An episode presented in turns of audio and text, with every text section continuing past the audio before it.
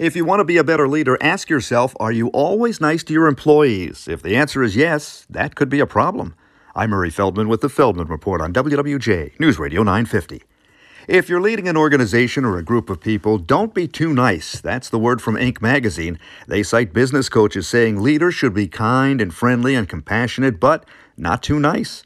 Many are too nice because they want to be liked and they want to avoid conflict. But researchers say effective leaders are not always nice.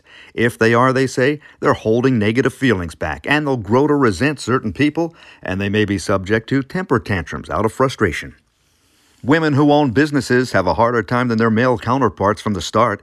Studies have found they often pay higher interest rates on their loans because they often have lower credit scores, lower incomes before going into business, and less outside financial support. With the Feldman Report, I'm Murray Feldman, WWJ News Radio 950.